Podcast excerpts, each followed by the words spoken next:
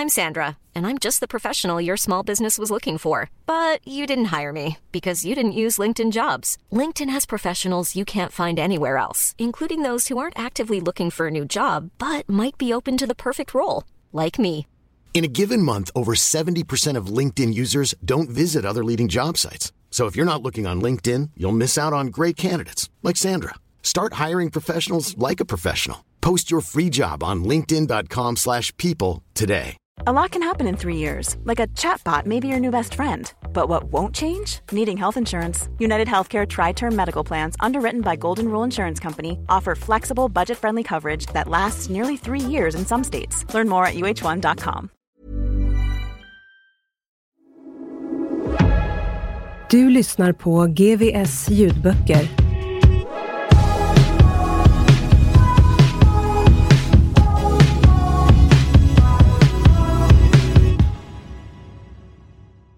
Kapitel 13 Förr eller senare kommer barnet att förstå. Det finns ingen forskning om de här familjerna. Anneli Björkhagen Turesson är socionom och har arbetat med frågor som rör barn till kriminella i drygt 30 år. Delvis som forskare, men även praktiskt inom socialtjänsten. Bland annat har hon skrivit en avhandling om mammor som sitter i fängelse och framförallt om deras barn. Att det inte finns någon forskning alls är med andra ord en sanning med modifikation. Men uttalandet är inte helt omotiverat. De här barnen är väldigt osedda och kommer i princip aldrig till tals. Det finns en del information att tillgå, men den ger en väldigt snäv bild av verkligheten. Anneli Björkhagen Turessons egen avhandling bygger på intervjuer med nio familjer i vilka mamman av en eller annan anledning har hamnat i fängelse. Och hon är själv noggrann med att påpeka att det inte rör sig om någon generell bild av gruppen barn till kriminella. Just fängelsevistelsen är ofta en grundläggande faktor för alla som närmar sig barn med kriminella föräldrar. En naturlig förklaring är kanske att det är först när en förälder frihetsberövas som omgivningen och kanske även intresserade forskare på allvar uppmärksammar att barnet i fråga har en kriminell förälder. Att forska om barn till kriminella som inte lagförts är svårt eftersom det inte finns något naturligt sätt att lokalisera dem. Men också vad gäller gruppen barn till frihetsberövade är forskning kring hur det påverkar dem ur ett längre perspektiv bristfällig, framförallt i Sverige. 2005 publicerade Cambridge-forskarna Joseph Murray och David Farrington en studie i vilken de hade följt drygt 400 pojkar från södra London. De flesta föddes 1953 och forskarna hade sedan dess observerat dem och deras föräldrar genom livet. Utöver en mängd intervjuer med de berörda personerna kompletterade Murray och Farrington sin studie med uppgifter från brottsregister och domar. Syftet med studien var att definiera och avgränsa olika riskfaktorer som kan leda till kriminellt beteende och en stor del av dessa avsåg pojkarnas föräldrar och familj. När pojkarna var i tioårsåldern jämförde man de pojkar som hade eller hade haft en förälder i fängelse med de som inte hade haft det. Resultatet pekar på att barn som har haft det eller har en frihetsberövad förälder löper större risk att själva dömas till fängelsestraff. En risk som följer med det berörda barnet långt upp i vuxen ålder. I Murray och Farringtons studie kom nästan hälften av de pojkar vars ena förälder frihetsberövades innan barnet fyllt tio att själva dömas för brott senare i livet. Samma studie visade också att en separation mellan barn och förälder orsakad av fängelsestraff innebär en större risk för så kallade antisociala beteenden än separationer orsakade av andra anledningar såsom skilsmässa, sjukdom eller till och med dödsfall. De huvudsakliga skälen till att just separationer på grund av ett frihetsberövande kan få större konsekvenser ansågs vara att de är svårare att förklara för barnet samtidigt som omgivningen kan ha svårigheter att förhålla sig till separationsorsaken. Samtidigt poängterar forskarna att en enskild riskfaktor inte gör en brottsling utan att det rör sig om just en ökad risk för varje omständighet som passar in på en individ. Vad gäller föräldrarnas roll verkar deras närvaro och uppfostran ha en stor betydelse. Samma typ av resultat som de som Cambridgeforskarna kom fram till har även kunnat ses i andra liknande studier. Bland annat i en studie genomförd på Nya Zeeland där forskaren Terry Moffitt studerade 500 nyzeeländare födda 1972. Exakt hur relevanta de här resultaten är för familjer i Sverige kan dock ifrågasättas. Något som också gjordes av de två Cambridge-forskarna Murray och Farrington. Två år efter att deras egen studie presenterades gjorde de, tillsammans med Carl Gunnar Jansson från Stockholms universitet, en jämförelse av sina egna resultat och data hämtade från Sverige. Tillsammans kunde de bland annat konstatera att sambandet mellan att ha eller ha haft en frihetsberövad förälder och att själv bli frihetsberövad senare i livet inte alls är lika starkt i Sverige som i Storbritannien, vilket manade författarna till viss eftertanke. Det gäller med andra ord att närma sig internationell forskning med viss försiktighet och vara medveten om att förhållanden och samband kan te sig olika i olika länder.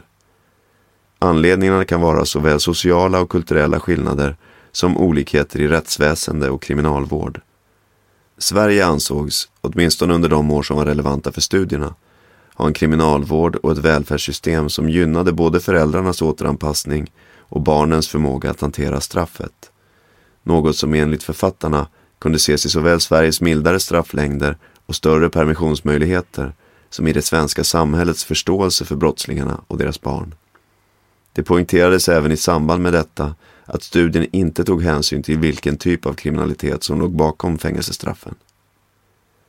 Mot bakgrund av detta blir det alltså intressant att fokusera på andra faktorer som kanske påverkar barnet mer än själva frihetsberövandet. Det kan bland annat gälla barnets kontakt med sin förälder under frihetsberövandet, hur lång separationen är samt hur den övriga familjesituationen ser ut. Anneli Björkhagen Turesson drar en del sådana slutsatser i sin avhandling. Hon utgår från begreppet resiliens, vilket kan likställas med motståndskraft eller återhämtningsförmåga. Det handlar om hur väl en person kan återupprätta, upprätthålla eller förbättra vissa funktioner. I Anneli Björkhagen Turessons studie ligger fokus på barnens intellektuella, emotionella och beteendemässiga funktioner. Hon kommer bland annat fram till att beteendet är den mest stabila funktionen medan den emotionella funktionen är den som påverkas i störst utsträckning av förälderns frihetsberövande. Sammanfattningsvis konstaterar hon att de barn som förbättrar och de som försämrar en eller flera funktioner under frihetsberövandet är lika många. Här spelar till exempel övrig familj, vänner och omgivning stor roll för utgången. Psykologen Maria Östling konstaterar i sitt examensarbete unga människors upplevelser av att ha en far eller mor i fängelse att den personliga kontakten är väldigt viktig för hur ett barn påverkas av en sån separation. Här blir besök och telefonkontakt centrala och särskilt viktiga anses förälderns möjligheter till permissionsbesök i hemmet vara. Det handlar i grund och botten om att bibehålla en så regelbunden samvaro med föräldern som möjligt. Lika viktigt, enligt Östling, är att barnen får fortlöpande information om deras fortsatta kontakt med den frihetsberövade föräldern. Det gäller allt från telefontider och besök till permissioner och slutligen frigivandet. Vidare konstaterar även Östling att den kvarvarande föräldern, eventuella syskon och kamrater i stor utsträckning påverkar upplevelserna och konsekvenserna av att ha en förälder i fängelse. Att ha en frihetsberövad förälder kan med andra ord ha väldigt olika inflytande på en individ beroende på omständigheterna. Det finns dock luckor inom forskningen kring barn med en kriminell förälder.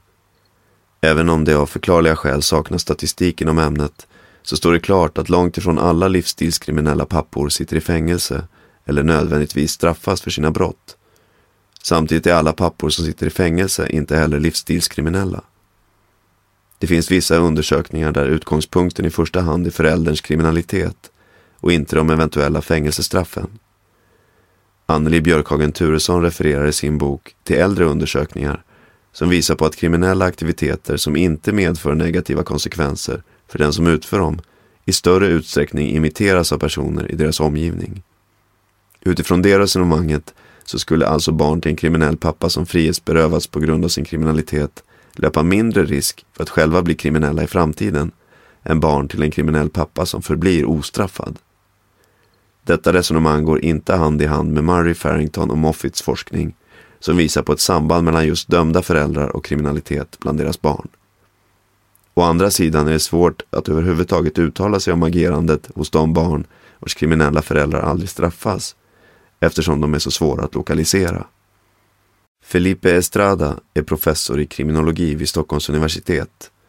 Han ställer sig något skeptisk till tanken om att ett straff generellt sett har en avskräckande effekt på den dömdes barn.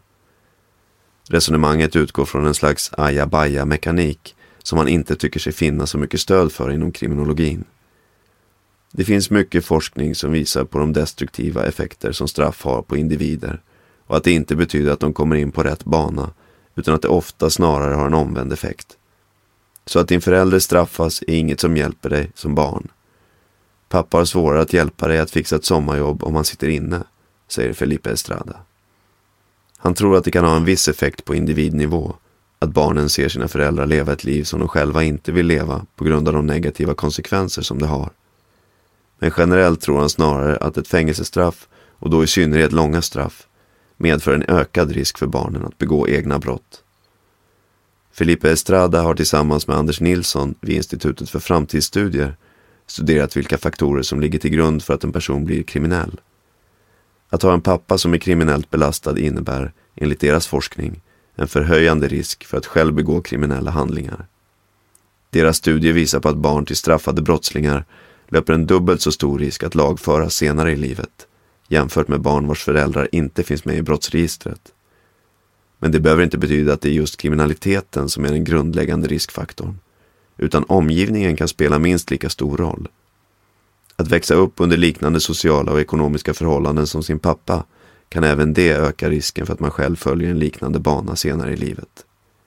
Straffet i sig kan också göra att familjen kanske splittras, får sämre ekonomi eller tvingas flytta. Vilka faktorer som direkt eller indirekt påverkar barnen är i det här sammanhanget svårt att med säkerhet avgöra. Dessutom bygger alltså även Felipe Estradas forskning på registrerad brottslighet, vilket inte är detsamma som faktisk brottslighet. Vår brottsfria grupp är inte dömd för något brott, men vissa har självklart begått brott ändå, konstaterar Felipe Estrada. Vad jag känner till så finns det ingen kvantitativ forskning som tar hänsyn till självrapporterad brottslighet hos både föräldrar och barn. Men det vore väldigt intressant. Är det straffet i sig eller att pappa begår brott som är det problematiska? Det är en bra fråga. Men jag har svårt att se att en sån studie skulle gå att genomföra idag. Hur gör man då för att ta reda på vad det kan innebära att ha en livsstilskriminell pappa? Kanske går det inte att göra fullt ut. I barnpsykologen Anna Norlén lyckas jag i alla fall hitta någon som kan tänka sig att försöka. Anna Norlén är legitimerad psykolog och psykoterapeut och arbetar inom Stockholms läns landstings barn och ungdomspsykiatri. Därifrån har hon en del erfarenheter av barn med livsstilskriminella föräldrar. Även om hon betonar att det sällan är den enda anledningen till att hon träffar dem. Barnen som kommer till mig är ofta drabbade på något annat sätt också. Det finns säkert pappor som är kriminella utan att det påverkar föräldraskapet. Och de träffar ju aldrig jag. Men det går nog ofta hand i hand, tror Anna Norlén. Kriminalitet kan naturligtvis påverka livssituationen för barnen i en familj på flera sätt. Att ha en förälder som ständigt överträder de av övriga samhället accepterade gränserna är en av de faktorer som Anna Norlén tror påverkar barnet mest och som också är svårast att skona dem ifrån. Det är en sak att vara med sitt barn, se till att det finns mat på bordet och att man har kläder att ta på sig. Där tror jag att man kan vara en mycket bra förälder samtidigt som man är kriminell. Även om det självklart finns en stor risk med det man gör som kan innebära att man inte klarar av det. Men när det kommer till att socialisera barnet så tror jag att det blir svårare. Det kan ju gå, men jag tror att det är svårare att leda in barnet på en viss väg om man inte själv kan vara en bra förebild i det avseendet. Utifrån mina egna möten med kriminella pappor så verkar de flesta inte vilja att deras barn ska följa efter i deras fotspår. En bild som Anna Norlén delar, men som hon inte nödvändigtvis tror hjälper de här papporna att få sin vilja igenom. I föräldraskapet så har ju det man gör större inverkan på barnet än det man säger, konstaterar hon. Det gäller på samma sätt med rökning, alkoholvanor och allmän livsstil. Är man livsstilskriminell så tror jag att det är svårt att inte låta det färga ens föräldraskap. Och svårt att inte låta det komma fram i alla ens nära relationer. Förr eller senare kommer barnet att förstå och då ställs alla frågor på sin spets. I vilken utsträckning man bör berätta vad för sitt barn är allt annat än självklart. Men Anna Norlén tror ändå att det generellt sett är bättre att vara så öppen som möjligt inför sin familj. Har det gått så pass långt att man har blivit dömd till ett straff för något som man har gjort så ställer hon sig helt bakom exempelvis personalen på organisationen Bryggan. Man måste vara ärlig med vad man är och varför. Men anpassa informationen till barnets ålder och situation. Anledningen till det är helt enkelt att undvika att barnet tar på sig en del av skulden eller fyller i luckan av informationsbrist med något helt annat, som kanske rent av är ännu värre än de faktiska omständigheterna. Om man bortser från de rättsliga konsekvenserna och tänker sig ett aktivt livsstilskriminellt liv med barn blir ärlighetsproblematiken aningen mer komplicerad. Anna Norlén vill först tackla problemet från andra sidan. Då är ju mitt första råd att man måste sluta, snarare än att man ska vara ärlig, säger hon innan hon angriper själva huvudfrågan. Men egentligen kan man tänka sig samma anledning när det gäller öppenhet i den position som i fallet med fängelsestraffet. Att man ska berätta för att barnet inte ska undra eller ta på sig ett övermäktigt ansvar. Samtidigt ser hon en risk med att vara helt ärlig eftersom det kan skapa en onödig oro som barnet kanske inte kan hantera. Dessutom återkommer hela problematiken med att vara barnets förebild samtidigt som man ägnar sig åt kriminalitet, vilket riskerar att påverka barnet på flera sätt. Anna Norlén har inget entydigt svar och kanske finns det heller inget sånt. Man ska inte tynga sina barn i onödan och vissa saker ska man skydda barn ifrån. Jag kan ju till exempel inte berätta om allt som jag gör på mitt jobb på grund av sekretess, men jag kan berätta lite om vad som händer runt om det. Om man å andra sidan gör så förbjudna och kanske farliga saker att man inte kan berätta något, så kan det skapa en otrygghet och oberäknelighet i relationen mellan pappa och barn. Det kanske inte påverkar så mycket när barnet är som allra yngst, men så fort det blir lite äldre kan det få större konsekvenser och skapa en osäkerhet hos dem. Det är naturligtvis olika hur mycket det påverkar, men det kan ställa till det. Oavsett hur det kommer fram så är Anna Norlén på det klara med att vetskapen om att ens förälder är kriminell påverkar barnet i fråga. Hur kan naturligtvis variera, men hon ser en del mönster hos de barn hon möter i sitt arbete. Enligt hennes erfarenheter spelar barnets ålder en stor roll när det kommer till hur de reagerar.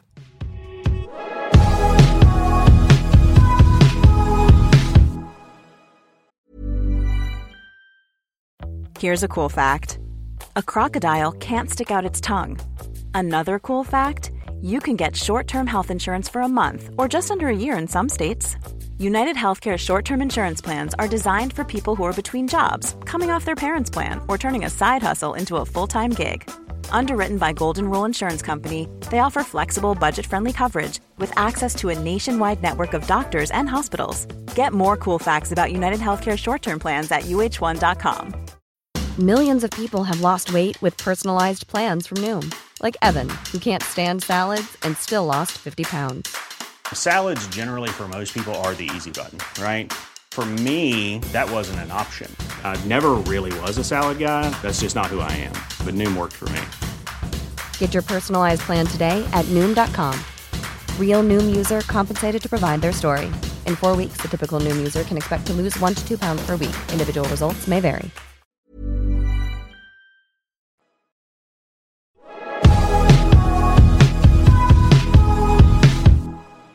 De allra yngsta barnen upp till ungefär sex års ålder tycker först och främst synd om sin pappa. De känner en oro, men även ett slags ansvar. De vill inte att polisen ska ta honom eller att någon ska göra honom illa. Anna Norlén har träffat flera barn som själva bevittnat när deras pappa har gripits av polis. Barnen är ofta oroliga över att polisen har gjort pappa illa, berättar hon. De undrar kanske om polisen slog honom mer sen, om det gjorde ont, om man fick träffa en doktor efteråt. En liknande rädsla dyker ofta upp så fort det blir tal om fängelse. Barnen är oroliga över hur det ser ut där och vad de som hålls fängslade gör. Deras bild är inte sällan grundad på sagor och filmer. De kanske föreställer sig en tillvaro med galler och kättingar och undrar om pappa får någon mat. Är barnen något äldre, mellan sju och tio år gamla, så tänker de ofta kring kriminaliteten på ett något mer komplext sätt, menar Anna Norlén. Oron över att pappa ska råka illa ut på grund av det han gör finns kvar. Men samtidigt växer ofta en slags ilska och besvikelse fram. De lägger stort fokus vid frågan om varför han gör det han gör, fast han vet att man inte får. Och det finns ju oftast inget riktigt bra svar på den frågan, säger Anna Norlén. Den är så filosofisk och blir ofta en fråga som man får prata mycket om, vända och vrida på för att försöka förstå mekanismerna som ligger bakom. Ibland går det att förklara på något sätt, och man kanske kan begripa varför. Men ibland måste man kanske bara lära sig att stå ut med att det inte går och att pappa själv kanske inte heller har något svar på det. Pappa gör saker som man vet kan vara dåligt för honom och ändå fortsätter han. Det är väldigt olika hur svårt det är för ett barn att acceptera det. Frågan om varför pappa gör som han gör finns kvar även upp i tonåren. Men ju äldre barnen blir, desto vanligare blir det att de brottas med en besvikelse över att pappa faktiskt borde kunna förutse vilka konsekvenser det skulle kunna få. Omkring tioårsåldern börjar ytterligare frågeställningar dyka upp i samband med pappans kriminalitet. De nya tankarna kretsar till stor del kring barnets egen identitet och grundar sig framförallt i en central fråga. Är jag lik pappa? Barnen funderar över varifrån pappans beteende kommer och undrar i vilken utsträckning de själva kan påverka huruvida de kommer att bli likadana. Det är också en väldigt stor och filosofisk fråga som barnen måste få tampas med under en lång tid, säger Anna Norlén. Det här håller i sig långt upp i tonåren, vilket också är den period när man kanske undersöker sin egen identitet som mest. Man prövar olika sätt att vara, testar gränser och så. Har man då en förälder som har gått över väldigt många gränser kan det bli så att man själv blir likadan och att det för varje gräns man överskrider blir lättare att gå över nästa. Det blir som en slags upptrappning. Eller så får det motsatt effekt, att man blir väldigt rädd för att närma sig och undersöka gränser eller det som är nytt och okänt och på så sätt hindras väldigt mycket i sitt utforskande av livet. Hur ska man då hantera alla dessa frågor? För Anna Norlén handlar det mycket om att prata med andra om sina tankar för att på så sätt kunna resonera kring dem och kanske hitta nya infallsvinklar. Men att prata med andra om att ens pappa är kriminell är något som barn inte sällan tycker är väldigt jobbigt. Känslor av skam, skuld eller kanske ansvar gör det ofta svårt för dem att tala öppet om sin situation, menar Anna Norlén. Även här spelar dock åldern en central roll. Småbarn har inte samma uppfattning om moral och konsekvenser av sånt som är förbjudet. En fyraåring kanske kan säga att pappa är tjuv eller pappa sitter i fängelse utan att tycka att det är särskilt jobbigt vad andra tycker och tänker om det. Men för de lite äldre barnen är det svårare och det finns en risk att man tar till en massa vita lögner hela tiden istället när folk frågar vad ens pappa jobbar med eller var han bor. Kanske vågar man inte ha nära vänner av den anledningen och man kanske uppfattas som undvikande. Men det gäller inte bara kompisar utan även lärare och andra vuxna som undrar saker om ens familj. Det gör sig påmint i många vardagssituationer. Anna Norlén och hennes kollegor jobbar mycket med gruppbehandling när det gäller den här typen av frågor. För att barnen ska kunna träffa andra som har liknande erfarenheter och som de kan tala öppet med. Men lika viktigt som det är för barnen att kunna ventilera sina tankar, lika viktigt är det att de kan bilda sin egen nyanserade bild av pappa. Om det är så att pappa gör olagliga saker som man inte tycker om eller vill ställa sig bakom, så betyder inte det att pappa är en dålig person. Barnen måste tillåtas tycka om de sidor hos sin pappa som de gillar. Huvudprincipen är att alla barn måste få tänka och tycka som de själva vill om sin förälder. Och nästan alla mår bra av att ha någon typ av kontakt med sin pappa, konstaterar Anna Norlén. Att fördöma en pappa på grunderna att han är kriminell leder alltså inte någon vart. Av samma anledning är kriminalitet i sig inte anledning nog att splittra relationen mellan pappa och barn. Att ett barn ska tillåtas tycka om sin pappa låter kanske som en självklarhet. Men här kan omgivningens förväntningar och reaktioner påverka en hel del. Alla föräldrar har sina brister, men det är väldigt viktigt att kunna vara stolt över sina föräldrar, säger Anna Norlén bestämt. Om det man inte är nöjd med är kriminalitet, som kan uppfattas som väldigt stort, dramatiskt och förbjudet, så kan det få stora konsekvenser. Hur stora konsekvenser det får tror hon till stor del beror på vilken typ av kriminalitet det rör sig om. Här spelar omgivningens acceptans en stor roll. Och ett brott som narkotikahandel går med största sannolikhet inte att jämföra med exempelvis ekonomisk brottslighet. Det är väl mer accepterat att syssla med ekonomisk brottslighet och reaktionen blir då kanske snarare det var synd att han åkte fast och det kunde ha varit vem som helst. Det blir inte lika förbjudet och ställer kanske därför inte till det lika mycket. Så samhällets förväntningar påverkar absolut. Här knyter Anna Norlén an till den bild som Anneli Björkhagen Turesson förmedlar om en bortglömd grupp som ofta döms hårt av samhället. Något som i stor utsträckning också riskerar att spilla över på barnen. Extra viktigt blir samhällets syn på både pappa och barn när det kommer till barnets identitetsutveckling. Anneli Björkhagen Turesson tycker sig kunna se att det finns en tanke om det sociala arvet som präglar samhällets förväntningar även på barnet. Man vill gärna placera människor i fack och utgår i viss mån från att barnen blir likadana som sina föräldrar, säger Anneli Björkhagen Turesson. Men så är det ju inte nödvändigtvis. Visst kan de här barnen drabbas av svårigheter, men det gör ju alla. Genom sin forskning har hon kommit i kontakt med flera barn som har råkat illa ut på grund av att den här typen av fördomar, dels genom att samhället inte ser barnens behov utan vänder ryggen till, dels genom att de möts av en oförtjänt misstänksamhet.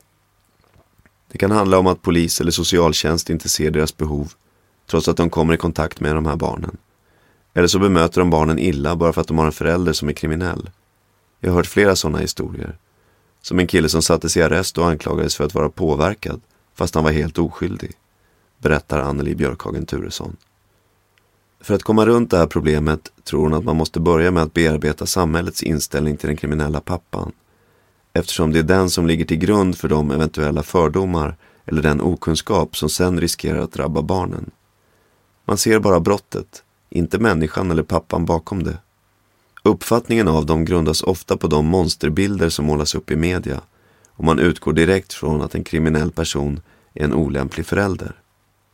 Enligt Anneli Björkhagen Turesson leder det här lätt till att samhället i stort fjärmar sig från alla som inte är normala, trots att dessa människor i själva verket kanske behöver mest hjälp.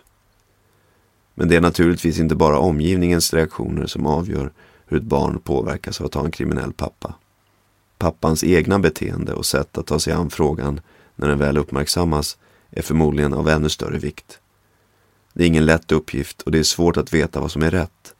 Men Anna Norlén har ett par grundläggande råd som hon tror kan underlätta situationen. Barnen vill att föräldrarna ska ta sitt ansvar och inte skylla ifrån sig. Är det något som barn ogillar så är det när pappa gör något dumt och sen inte ens står för det. Om något sånt uppmärksammas kan det därför vara bra att erkänna sina handlingar inför sitt barn. Vidare poängterar hon vikten av att lyssna på vad barnet tänker och acceptera den bild som barnet har av det som har hänt. Även om det inte stämmer överens med pappans egen uppfattning. Att försöka försvara eller förklara sig leder sällan någon vart, även om det kan vara svårt att låta bli att gå in i debatt. Men då är det bättre att acceptera barnets syn på saken och beklaga sig, men utan att försöka ändra på bilden. Det som har hänt har hänt och det är bättre att fokusera på vad som bör göras i framtiden. Hur man bör göra om barnet kräver en förklaring och undrar varför pappa har handlat som han har gjort har Anna Norlén svårt att svara på. Men det är en vanlig fråga från pappor som vill ta sitt ansvar men inte vet hur, konstaterar hon. Tyvärr finns inte riktigt den hjälpen i vårt samhälle. Vi på BUP tar inte självklart det ansvaret. Socialtjänsten gör inte heller riktigt. Det beror kanske på att det inte är en så stor grupp. Men det är en lucka i systemet. Om det är svårt att utifrån ett forskningsperspektiv närma sig hur en förälders kriminalitet påverkar ett barn så är det kanske ännu svårare för forskningen att komma fram till ett svar på frågan hur denne förälder bör agera gentemot sitt barn. Felipe Estrada på Stockholms universitet tror visserligen att det är av betydelse hur pappan hanterar situationen men menar att det är svårt att generalisera och mer relevant att se till varje individ. Då tar han hellre ett bredare grepp på frågan och ser till vilka möjligheter samhället ger de här papporna att hantera och förbättra sin och sina barns situation. Har du begått ett brott och straffas för det så kan det inte göras ogjort, säger han. Det kommer att spela roll för dig och för din familj. Hur stor roll påverkas delvis av hur vi andra ser på de människorna. Felipe Estrada återknyter gärna till Farrington Murray och Janssons jämförande svensk-brittiska studie.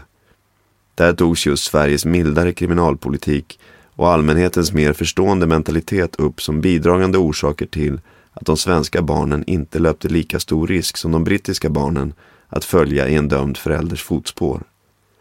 De resultaten grundar sig dock på undersökningar som följde barn födda 1953 och frågan som gärna väcks är därför hur står det till idag? Utifrån de senaste decenniernas kriminalpolitiska utveckling ser Felipe Estrada ett samhälle som får svårare och svårare att förlåta kriminella handlingar. Dessutom blir det allt lättare att samköra register för att ta reda på någons förflutna och gamla brott kan enkelt grävas fram av såväl potentiella arbetsgivare som grannar. Det har blivit viktigare med ett rent förflutet och svårare att få en andra chans, säger han. När straffet gör att du får svårare att försöka etablera dig i samhället så blir det svårare att reparera skadan, vilket inte är till gagn för barnen. Ännu går det inte att se hur dagens kriminalpolitik påverkar de barn som växer upp med dömda föräldrar. Vad man ur ett kriminologiskt perspektiv kan se är att den svenska kriminalpolitiken har förändrats och att den på flera sätt har närmat sig den kriminalpolitik som präglade Storbritannien under tiden för Farrington och Murrays studier. Förenklat har vår kriminalpolitik gått från en förstående till en fördömande karaktär. Från inkludering till exkludering. På det sättet så har det säkerligen inte blivit lättare för de barn som växer upp med pappor som har den typen av erfarenheter. Det är mer stigmatiserat att vara kriminell idag och vi är mer intoleranta. De bakomliggande anledningarna till förändringarna tror Felipe Estrada huvudsakligen är två. Dels att tekniken att kontrollera en annan individ är mer lättillgänglig. Dels att samhällsklimatet är hårdare och mindre förlåtande när det kommer till kriminalitet. Vi är väldigt straffande i det avseendet, vilket gör den som har dömts för ett brott olämplig även i sammanhang där brottet kanske inte är så relevant, säger han och syftar främst på arbetsmarknaden, som är en viktig del i att kunna återetablera sig i samhället. På så sätt tror Felipe Estrada att det finns en risk att utvecklingen går åt fel håll om målet är att långsiktigt minska kriminaliteten. Att Sverige närmar sig exempelvis Storbritannien eller kanske USA är inget önskvärt enligt honom. Vi är inte på deras nivåer än, men ibland kan man befara att vi inspireras snarare än förskräcks av deras kriminalpolitik. Vi har nog väldigt lite att lära av dem. Jag tror att man gör barnen till de här papporna en otjänst genom att ha en hård kriminalpolitik.